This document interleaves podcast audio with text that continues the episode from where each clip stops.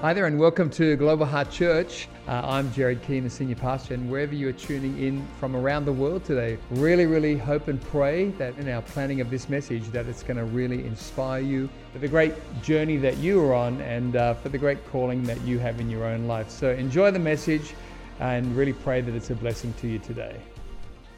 Amen. Well, today I'm talking on a very important subject navigating your call of God.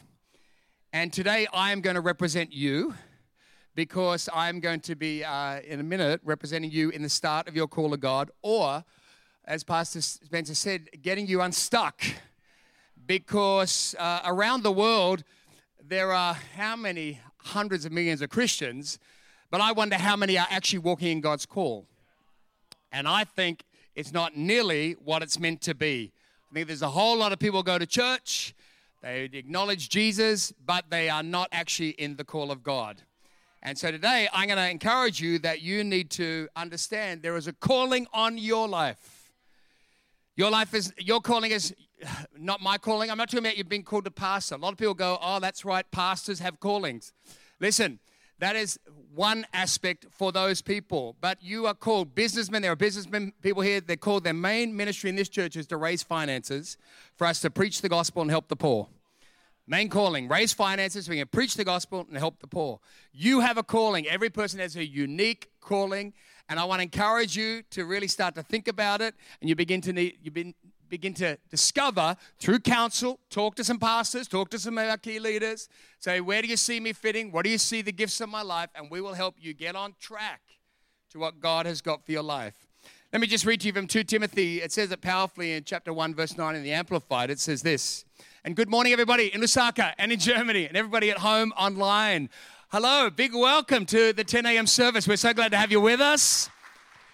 And wherever you are watching in Perth or around the world, we're so glad to have you with us today. So, this message, Navigating Your Call of God, is for you wherever you are online as well.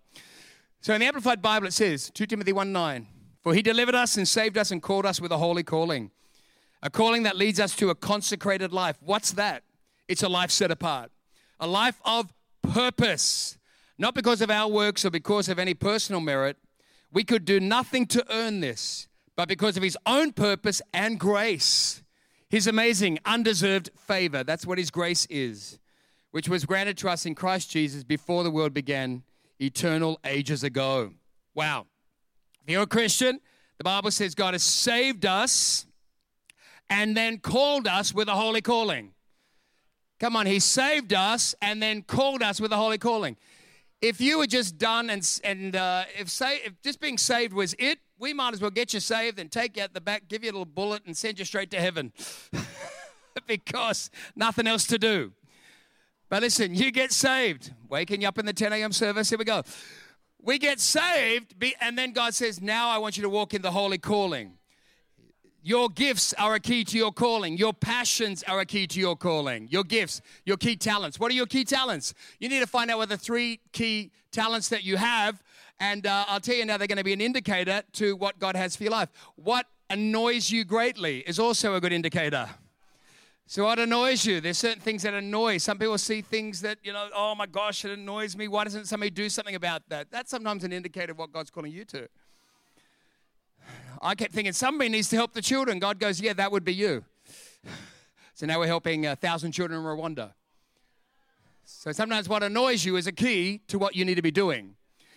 And, uh, and everybody, you need to, if you can get hold of my podcast on kingdom effectiveness, I want to encourage you that God's called you to be kingdom effective.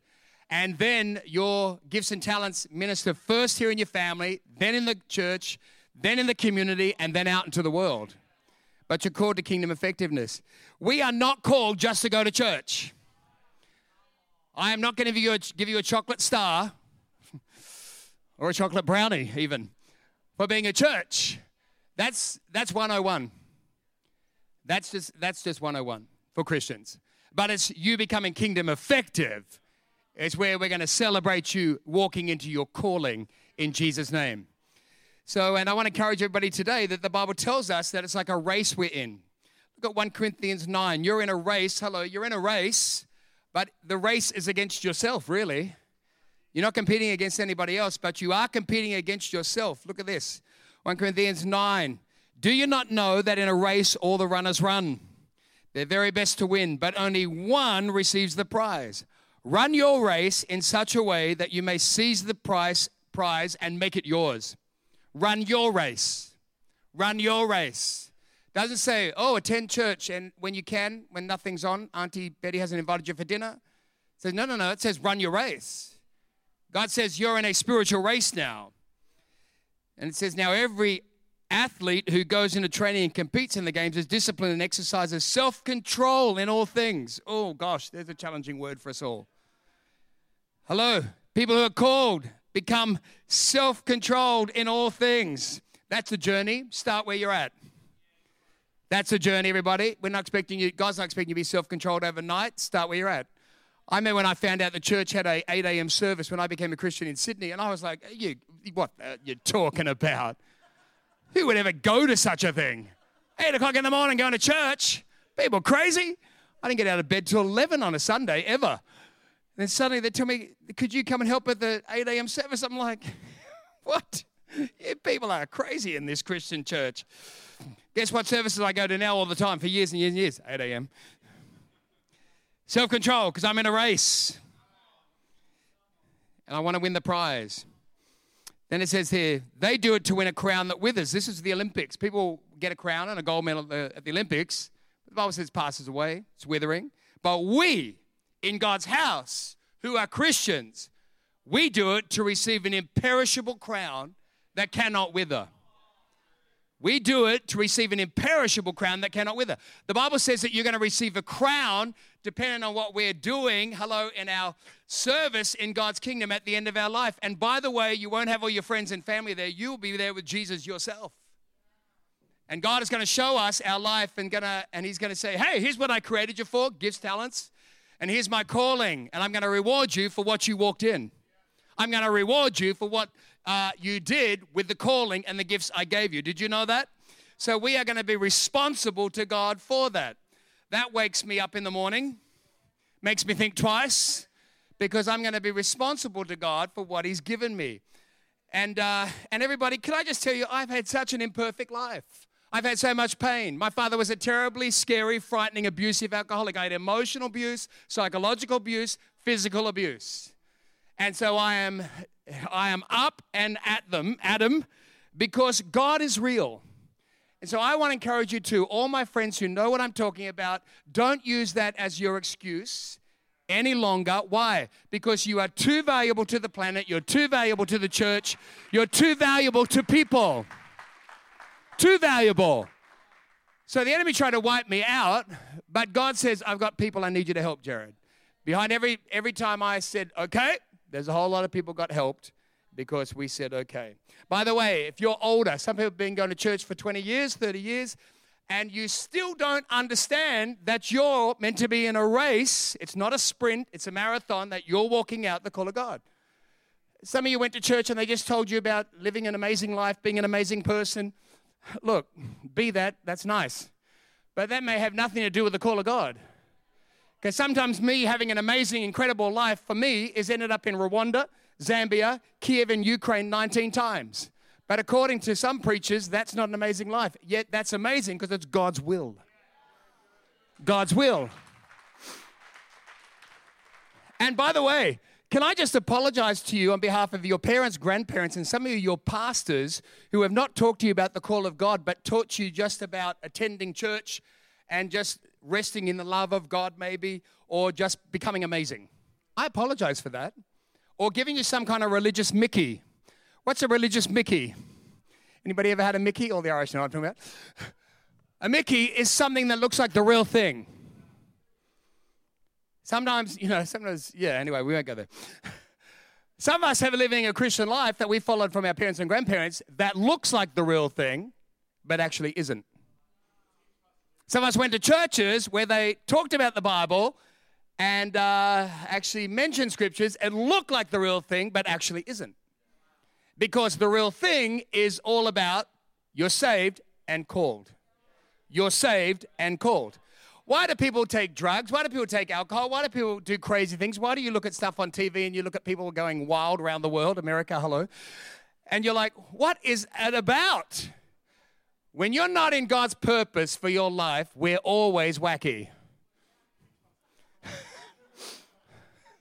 Some of you were such whack. No, no, no. Some of us were crazy. Who knows where we'd be now? And uh, and now I love the world. You know, uh, what was it? Um, Lady Gaga said, "You're born this way." Well, now she's got to apologize because apparently you're not. Now there's 150 genders. Like, listen, until people are in God's purpose and God's plan, walking with Jesus, we will come up with five billion agendas, five million lifestyles, everything. We'll call everything valuable and as equal as everything because all of it is trying to find God and His purpose and His plan. Full stop. So I want to encourage you. That's people. Are, I'm just looking at people in the street, and I'm like, I don't. I'm not angry with them. I feel sad for them. I'm like, okay, you're lost.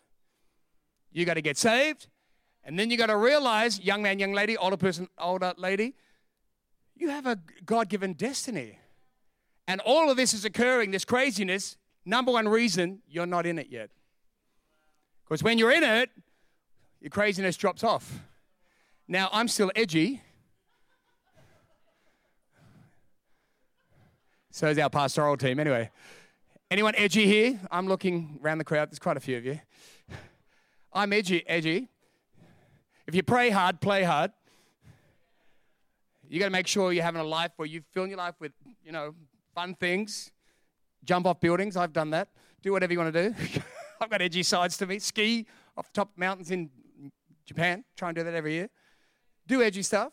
It's good. Hello, skiers over here. We need to get a few more Perth people skiing, don't we? We need to work on that. Mission trip to Perisher. Amen. Oh, I feel confirmation happening. So I want to say to all the older people who've grown up in the religious background I'm apologizing for listen, it's not too late. It's not too late. Not too late. Your last 30 years or last 20 years can be your greatest. Moses got used by God at 80. But it's all comes through humility, softening our heart. You know, uh, in Perth today, there's people going to be going to uh, the synagogue over here in Perth. What's the suburb? Mount Lawley. You'll be able to get a bagel over that direction. Amen. So there's people going to synagogues. There's people going to a mosque in Perth. There's people going to churches all over Perth. And uh, but you need to realize, right? It's very interesting that all these religions and Judaism's over 3,000 years old, Christianity's over 2,000 years old. God's always been there throughout all of history, but when they actually start to nail and focus in on God, Islam uh, started 700 years after Christianity, just in case you're wondering. But all of them denote to Abraham. Very interesting. All of them denote to Abraham. And the Bible teaches us about Abraham, who started out Abram, by the way, which uh, Abram just means father. And then he became Abraham, which means father of many. So Abram is daddy, Abraham is big daddy. Trying to simplify it for you there, right there. But all of them denote Abraham. All of these major religions denote Abraham. And they look to this incredible man of faith. But what is it that really made Abraham great? Why do we all denote to him? Why do we look? What really made him great? What is this big pointing to him? Let me tell you what it is. It was the call of God that made Abraham great. It's the call of God. It's what made him great. It's what set him apart. And uh, I like Abraham because he had to stand against the culture of the day. And, uh, and life happened to him. But more interesting is he went on, Abraham happened to life. But the call of God came to him leave your, leave your house, leave your country, leave your family. There's a word for some of us who got to face the, follow the call of God. Leave friends, leave this, and follow me, and I'll take you to a land that I'm calling to you to. And so the call of God is what made his life special. Listen, everybody, the call of God is what makes your life special and distinctive. It's what makes your life special and distinctive. And when somebody is in walking in the call of God, they stick out. You wonder how people become pastors and leaders in the church? I've been doing this next February. I got saved 40 years ago next February. So I will see people who I know, ah, they're walking in the call of God. Then I see other people and I go, ah, they go to church. Ah, they're walking in the call of God. They go to church. They're walking in the call of God. They go to church. So when I meet people, I was born at night, but not last night. And I can tell who's walking in the call of God and who goes to church. Listen, everybody, we need Global Heart Church around the world now to move to the call of God. We need everybody to move to the call of God.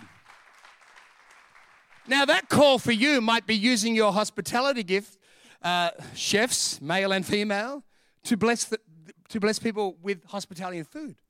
That is an incredible calling. The callings are so different and unique, but they start in the house of God and then they go out to the community.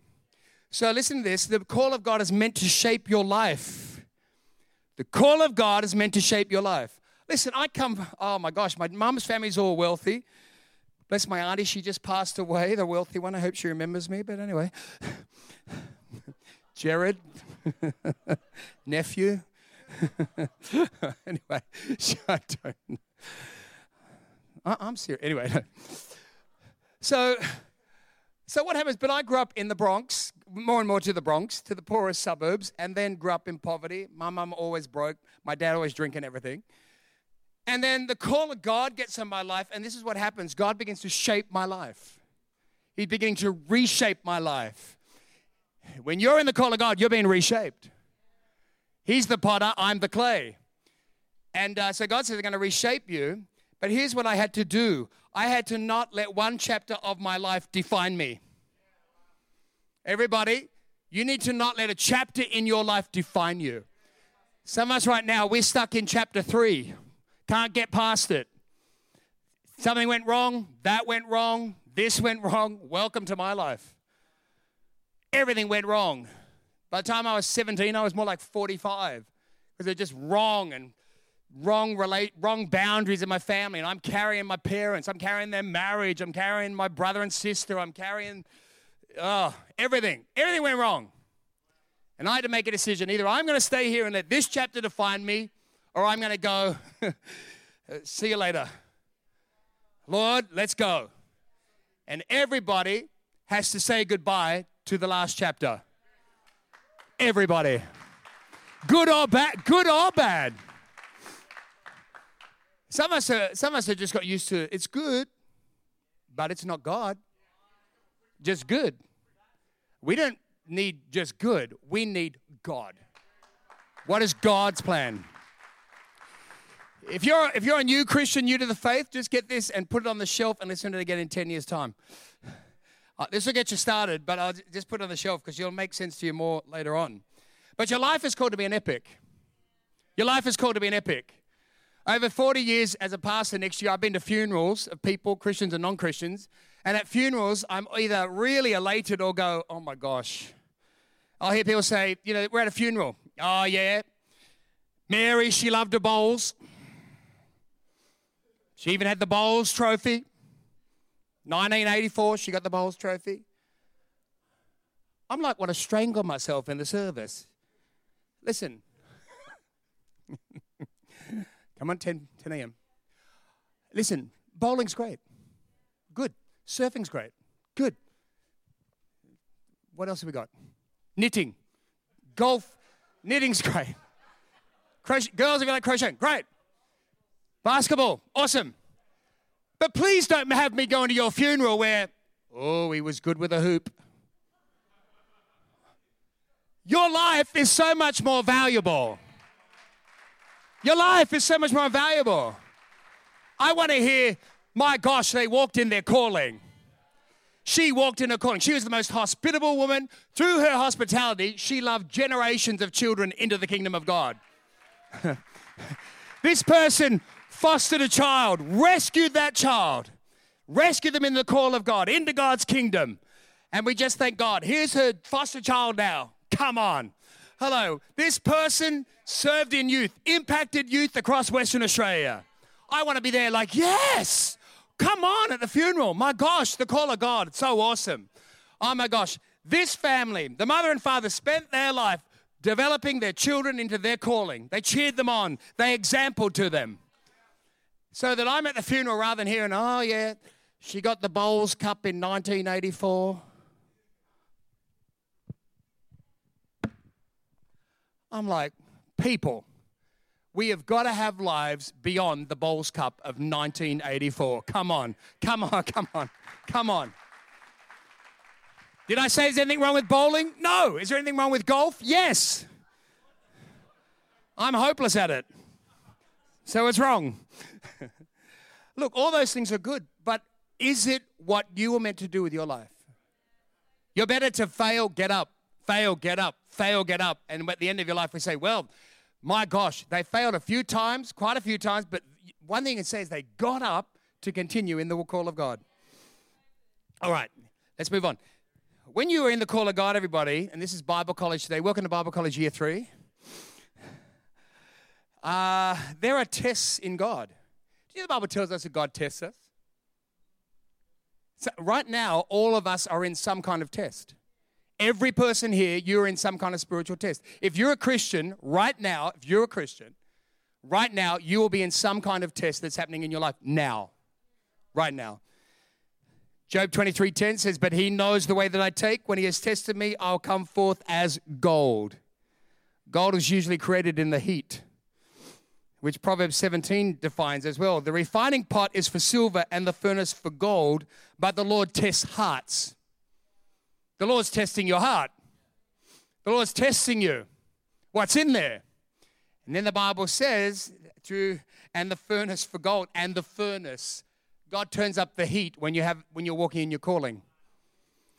Some of us we haven't got into the calling yet, so there's no heat. Get into the calling, the fire, but a heat starts happening. Why? Because God's going to turn your life to gold that impacts a lot of people for his kingdom. Joseph had a test. He was in prison for 13 years. Yet he was on the way to rescuing not only uh, his family, but all of the people. And what came against him, God used for good. 13 years in a prison, but he was on the way to the palace. When you're in God's call, sometimes it can seem like a long time, God. I feel like I'm in some kind of prison thing, but you're on the way to the palace in Jesus' name. Psalm 26, verse 2 Examine me, O Lord, and try me. Listen to this test my mind and my heart. Examine me, O Lord, and try me. Test my mind. Everybody online, test your mind. God's going to do it. And and my heart.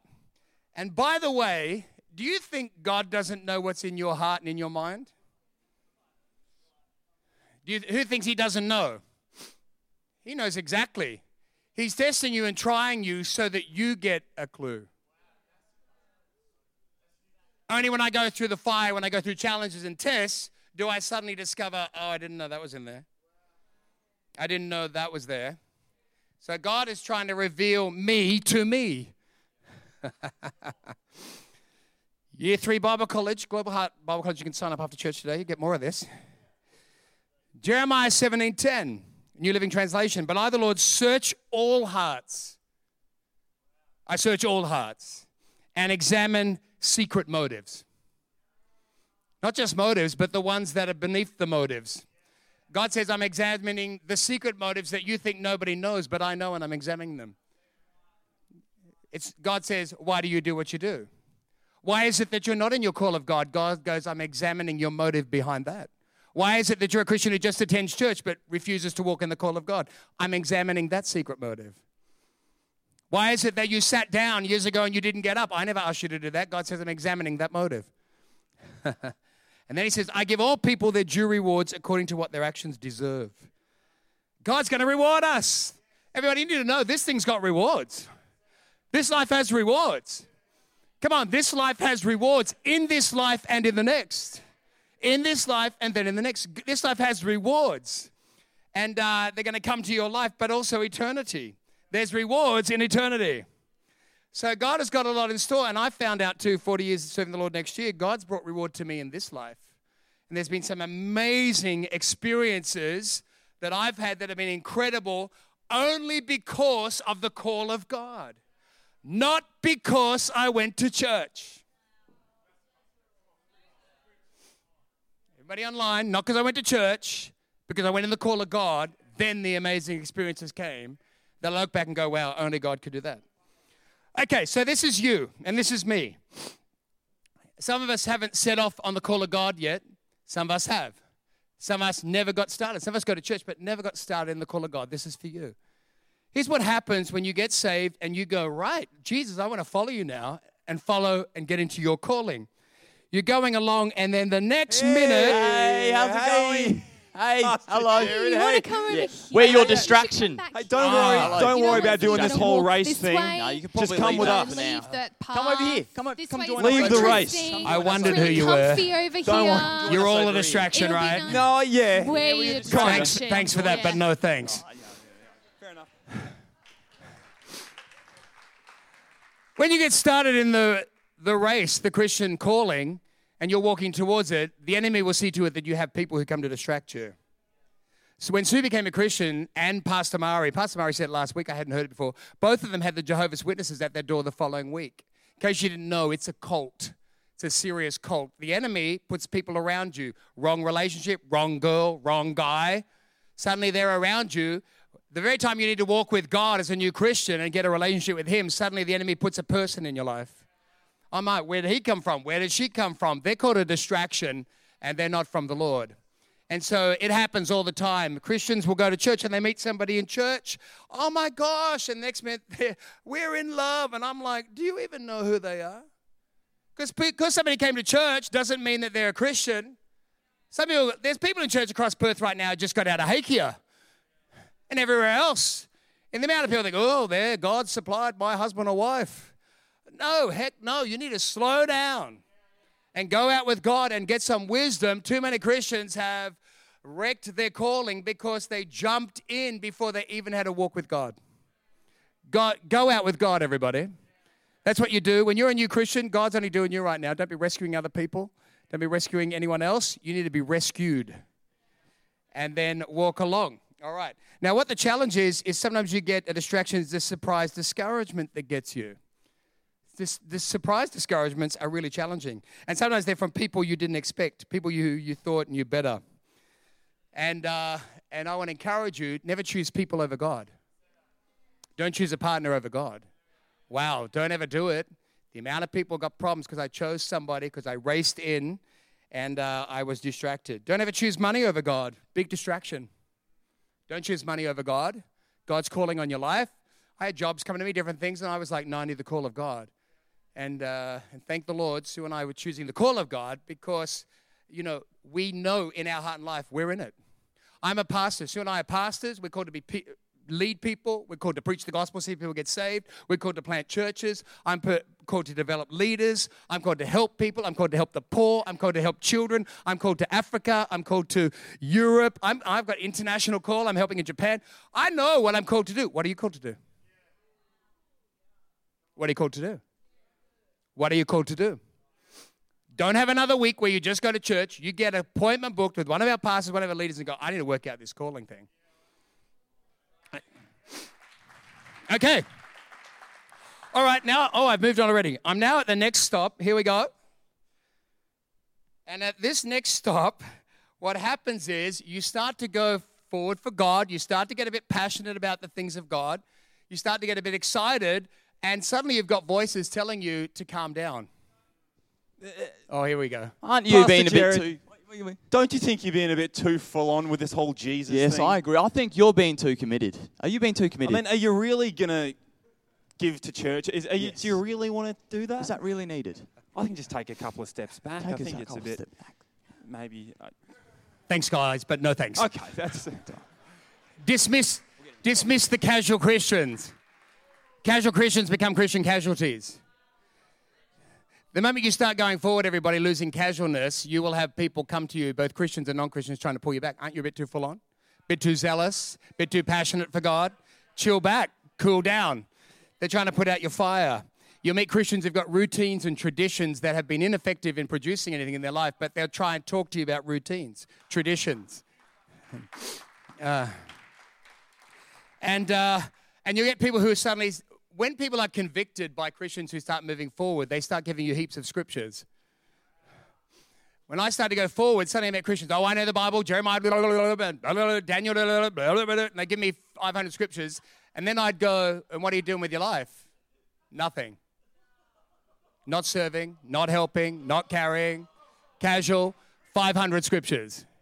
Listen, people, put your scripture away and let your life speak the word. Let your life speak the word. I had people say to me, Oh, Jared, look, you're getting a bit carried away. Who are you now? Holy Joe? I said, No, I'm wicked sinner. That's what I am. Who God saved and now graciously is helping me to follow him and restore my life. So, but people would start attacking me there. And the other thing is, too, did you hear them say, Are you giving? Don't give at church. Do you know everybody I discovered? I, people would say that to me. Are you giving anything at church? Oh my gosh, it's a bit much giving. You're you giving a tithe at church? I was like, yeah, I am. I'm following Jesus now. Here's what I discovered banks are after my money, credit cards are after my money, Jim Beam is after my money, loan sharks are after my money, Event Cinemas even is after my money, Netflix is after my money, strip clubs are after my money, Bali is after my money, Victoria Bitter is after my money, clubs are after my money, drug dealers are after my money, McDonald's is after my money, KFC is after my money, Nando's is after my money. So, yes, I do think I could give Jesus something freely.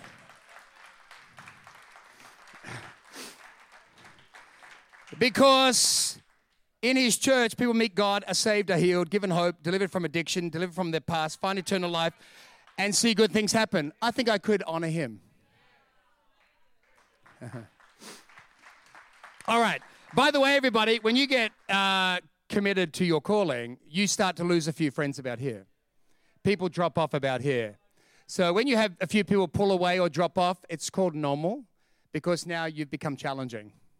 They're being challenged to be real, uh, get, become a real Christian, or, or if they're not a Christian, they're being challenged. So don't be put off when people drop off. You'll lose a few friends. And then you get here. Here's what happened next. So now I've got through distraction, I got through being casual. I'm now committed Christian. Sue and I were now trying to have kids. We finally got pregnant. You guys know we had miscarriages, ectopic pregnancy. We'd gone through some offenses there. We had to say to God, okay, God, if we're never going to have children, we choose to get bit, uh, better than get bitter. And Lord, if we don't have children, help us to serve you. Cried our tears to God over months, but we are saying, Lord, help us. Anyway, Sue, Sue, and I, we had Sean. He was an awesome little boy. And then one day we're at uh, what became Hills, Hills Song. Now it was Hills Christian Life Center. I'm on staff as a pastor. It's in my third year, I think, probably something like that. And, uh, and so I'm fairly new pastor still. And Sue says to me, Hey, today you're taking Cra- Sean to the creche for the first time. You got him all morning. You're in the creche. I'm in the service. First time. I'm like, Okay, up for that. And so she's got Sean all dressed up. He's got a good outfit on. I'm taking Sean to the creche. I go in the creche, and then some of the parents start talking to me, obviously, because I'm on the pastoral staff. And then I look over, and Sean in his new nice t shirt, all white, glowing, glistening, his hair glistening in the sun. and I can see Sean splashing in a fire helmet. I'm thinking, what's he doing? And as I get, get closer, Sean's really splashing it, and next minute I can see yellow all over him. And I'm thinking, oh, there's pineapple juice in that fire helmet. Oh my gosh. Two of Sue's girlfriends in there. One of them's name was Anne. She was a really good friend of Sue's. And so I'm like, oh, Anne, no, look at this. And I go over. It wasn't pineapple juice, it was urine. One of the parents has allowed their daughter to come in. She's got a dress down. She's got no underpants on. She sat on the fire helmet. She's gone to the toilet. And now Sean has poured it basically over himself. So I'm like to Sue's girlfriend's like a lamb going to the slaughter and help. I'm like, oh my gosh. So anyway, so I pick Sean up. I go into the bathroom of the Hill Center. The Hill Center's got a big fire wooden door and it's got a big metal, half of the door's metal on one side. I put Sean on the floor and I'm thinking, oh my gosh, cloths, towels, water. Sue's gonna kill me. Sue's gonna kill me. Sue's gonna kill me. Baby, you are gonna kill me. So, and I'm like, oh my goodness, Sue's gonna kill me. And so I start wiping Sean. I'm trying to get the towels. And the next minute, the father who had done that, who was fairly new, he's thinking he better come and say sorry to me, I think.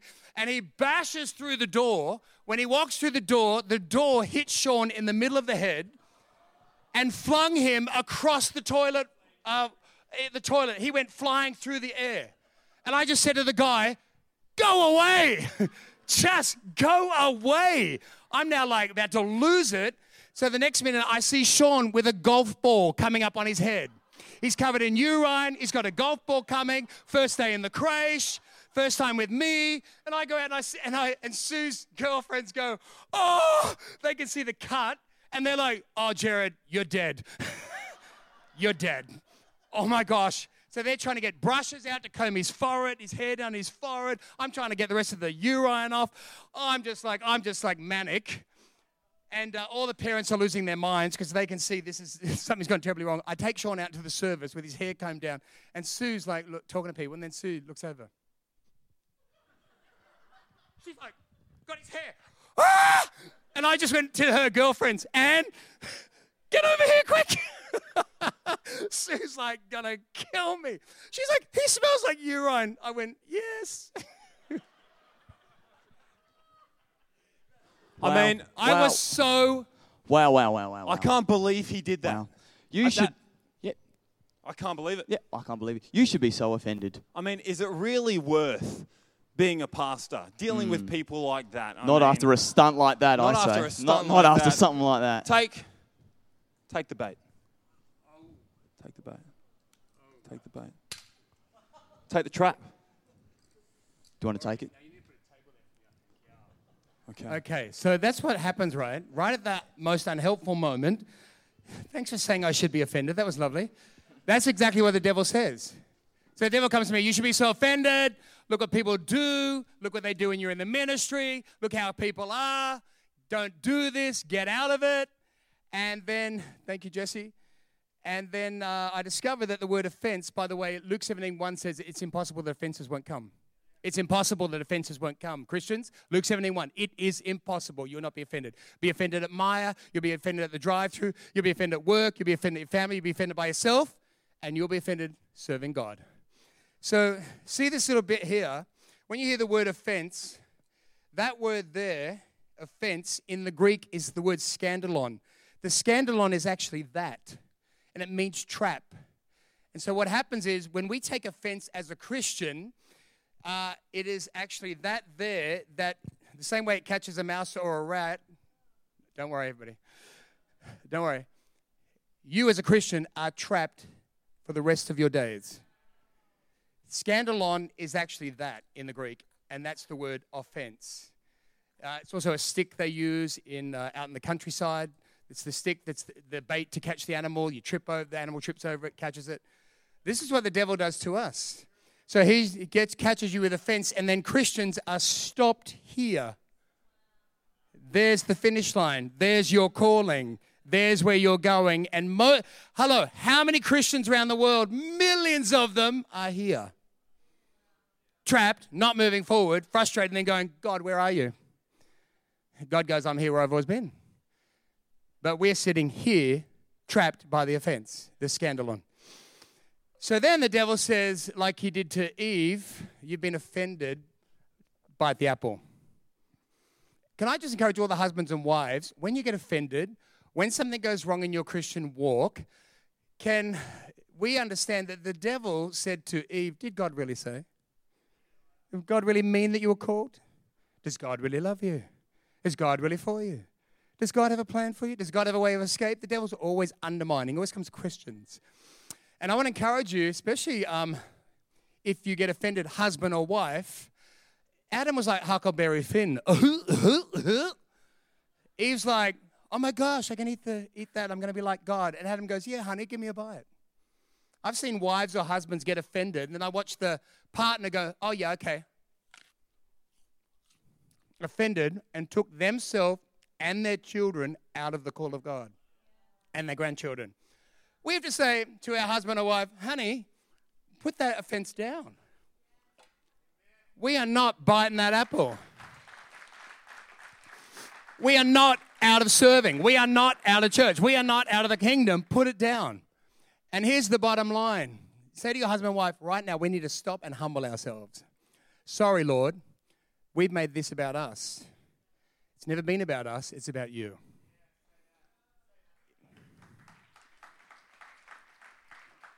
Help us now to not bite the apple, Lord. We give the offense to you, God, or the hurt, or whatever.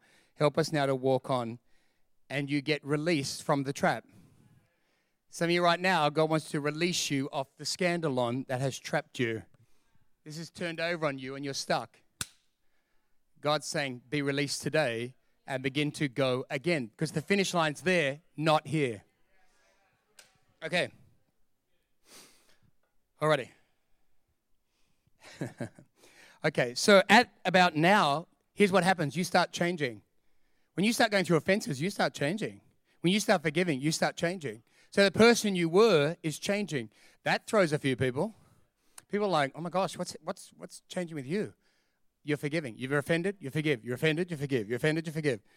And you start to discern other people who have also passed tests, and you start to meet and discern others who are now here. So I'll meet Christians and I'm like, ah, you passed a few tests. You're in your calling. You're on the way to there. And then I meet other Christians, ah, you're yet to start. You've been in church two decades? Not too late. Start here, but you're going to have to start with the distractions. Not too late. I meet Christians who are on the journey, been through some offenses, and now they're up to another one. Here's another one of them fear. The moment God starts using, and by the way, too, Hebrews 12, 1 says, lay aside every weight, every sin, lay it aside. Look to the author and finisher of our faith, and, uh, and lay aside the sin that so easily ensnares us. Offense is a sin. Whatever it is, lay it aside. So, fear. You start going along, you're doing good, and then suddenly you get fear about what's Sorry. up to you. Us again. Hello. So- don't you think this is all just a little too risky? Yeah, well, at your age, you should probably just slow down a little, shouldn't you? I, I mean, Shouldn't he? I didn't say. I mean, I didn't say he said that one, not, not me. He said not that me. one. I mean, it's just. Did you hear that? Just slow down just a bit. Uh, thanks, guys. No, no worries. it's all I'm going to take the risk. More to do. So, did you hear that? He says at your age. That's what the devil will say too. Hey, I wouldn't take that risk now, yet God's told me to. And God's told you to do that. God's told us. There's other churches that will start around the world. God's told me to. I'm 57. But God's told me to do it. Is it scary? Yes. Is it a risk? Yes. But what am I doing? I'm following the call of God and doing what God's asking me to do. And the devil tells you you'll probably fail. I'm better to fail forward than, than not do anything. Fail and fail forward. And most times in uh, going forward in life, you've got to take risks, everybody. So just remember that. And uh, I like what um, Joyce Meyer said. When you're afraid, Joyce Meyer said, do it afraid. Do it afraid. And every time you do something, sometimes when I got opportunities to do things that were like challenging or good or just challenging, I'd be afraid about it. But every time I did it, God was in it and there was breakthrough for me, but also for others. See, everybody, there's a whole lot of people who need you to do this because there's hundreds of people. If Sue and I didn't do this, this church disappears. Do you get it? We didn't do this, London disappears. Hillsong, gone. No one went there. We went there. Impact on Kiev Hillsong. So many places disappeared because somebody has got to keep walking this out. But it's not just pastors, this is for every Christian. Every Christian. Okay, so I've got to my fears. I'm going to persist on, and then I get down here and I'm getting closer to what God's got for me. Oh, and then the I enemy's mean- back again in the guise of these two. Don't you think you've done enough now? I mean, you've planted churches, you've you've gone to Zambia, you've done all that stuff with with compassion. It's so great. Yeah, I think True. you're done. You know what? You should sit down. Just Here, sit down. have a seat. Have a seat. You've run the good down. race. Perfect. There All we right, go. I'll sit down. Have a seat. Okay, buddy. Let me just speak from this. The devil's trying to get me to sit down totally, permanently. Mm. But here's the thing take a break, take a holiday, have a rest day every week. Make sure you do. I'm not, God's not speaking about resting. You need to make sure you're having a rest. Take some time out. But the devil will make it, he'll suddenly make it like, You could you could even camp out. oh, hang on a minute. Should we camp out? Bring it out, Jesse. You could just Should we camp stay. out? You don't have to go. There we go. Jump Take in a here. couple of years off. Okay, so if the devil can't get you to Just sit bring that down, he in. takes it to the next, or if he gets you to sit down, everybody, he takes you to the next level. There you go. So then now, what have I got? Oh, gosh. Come jump in. Okay. So the devil's ultimate aim for every believer here in Global Heart Church is that you'll just camp out somewhere and stay there. You'll just stay in here. Hello, everybody. He wants you to camp out. The children of Israel, there's all sand in this tent. the children of Israel, right? They were meant to be on an 11 day journey to the promised land. It turned into a 40 year nightmare. And the whole reason was is they just kept complaining and wouldn't keep walking into what God had. And so they end up saying, Oh, would to God we were back in Egypt where we had meat and we had garlic and had leeks. I couldn't care less about garlic and leeks. Anybody else? like, oh, would to God back there. Sometimes everybody we romanticizing the past. So in sitting down, like as I said, take a rest, take a holiday. But some of us we had a baby and we died. Oh my gosh, I can't go on for God now because I had a baby. I couldn't serve anymore. oh gosh, we have two children. We could never be actually giving any margin or time to God or people. Everybody, can I just talk to the parents right now? I just was. Listen, sometimes parents, even the Friday night service is a bit of a challenge for your. It's actually, I reckon, a God challenge for your children's destiny. And it comes to the parents. And the parents are like, oh, they're a bit tired. Oh, that's a bit cold. I actually look on and go, well, I think this is a natural test to see where your family will go. Because we need to ask God, should I be there? Here's the thing no, it's not too late if it sees them miss brokenness, poverty, possible addiction, marriage breakup, family breakup, purposelessness, and if they miss God's call. It's far more important that our children get tired and wrecked in the house of God. Then at 19, they go off with some partnership into the world and are tired and wrecked in sin. Be tired now. Be cold now. Get a jacket.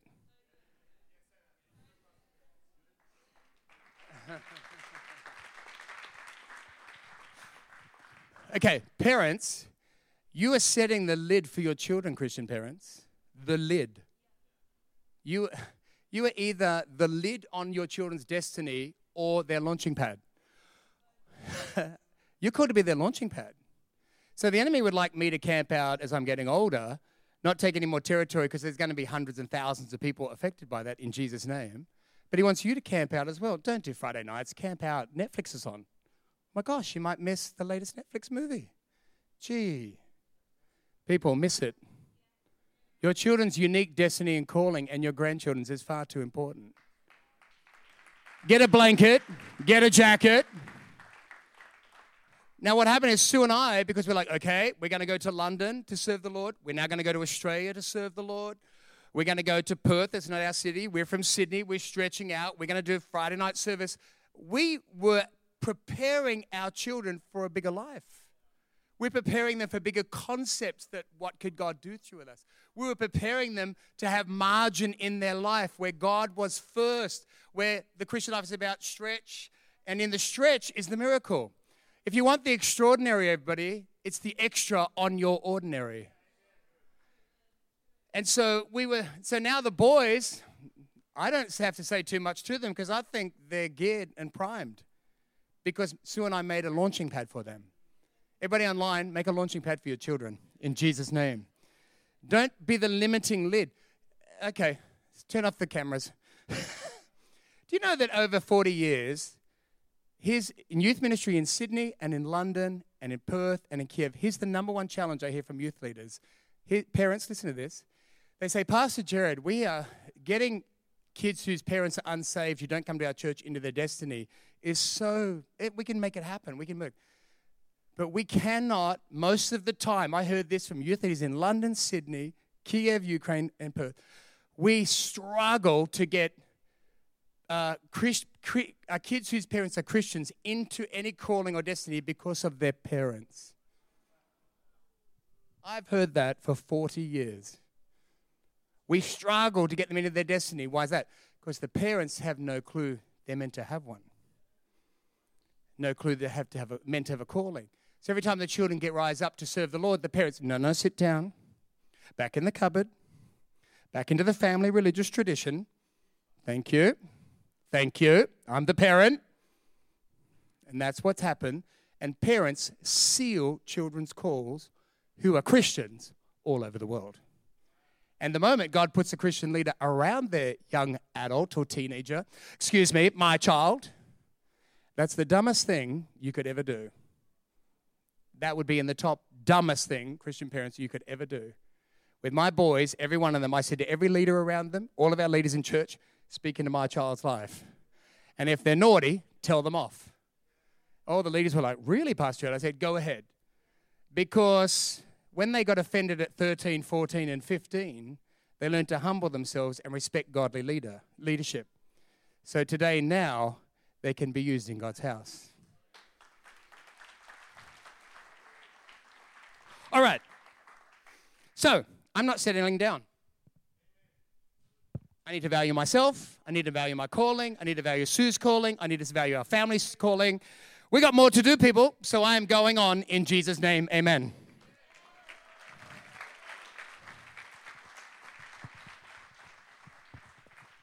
You need to go on into your calling in Jesus' name. You need to go on into what God has for you. There's the goal, there's the prize at the end of your life and in eternity, but you don't need to stop right now in Jesus' name.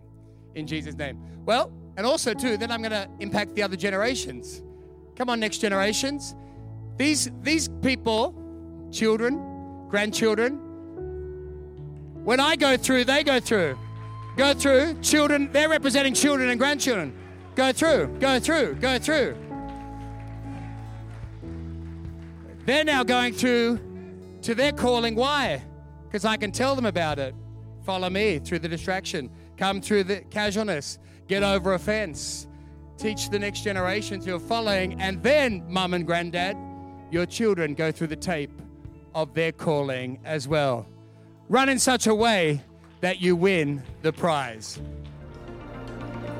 Thank you so much for joining us online today. Really great to have you with us, and special thanks to those also who give online. Your generosity is making the way for others to hear the message of Jesus both here in Australia and around the world. If you enjoyed today's message, I'd love to encourage you to share this message with a friend, a workmate, a family member, and let's believe together that it will powerfully impact their life for good in Jesus' name. If you're unable to be with us at one of our church locations, uh, both here in Australia and around the world, please join us online every Sunday for Global Heart at Home on YouTube. God bless and have a great week.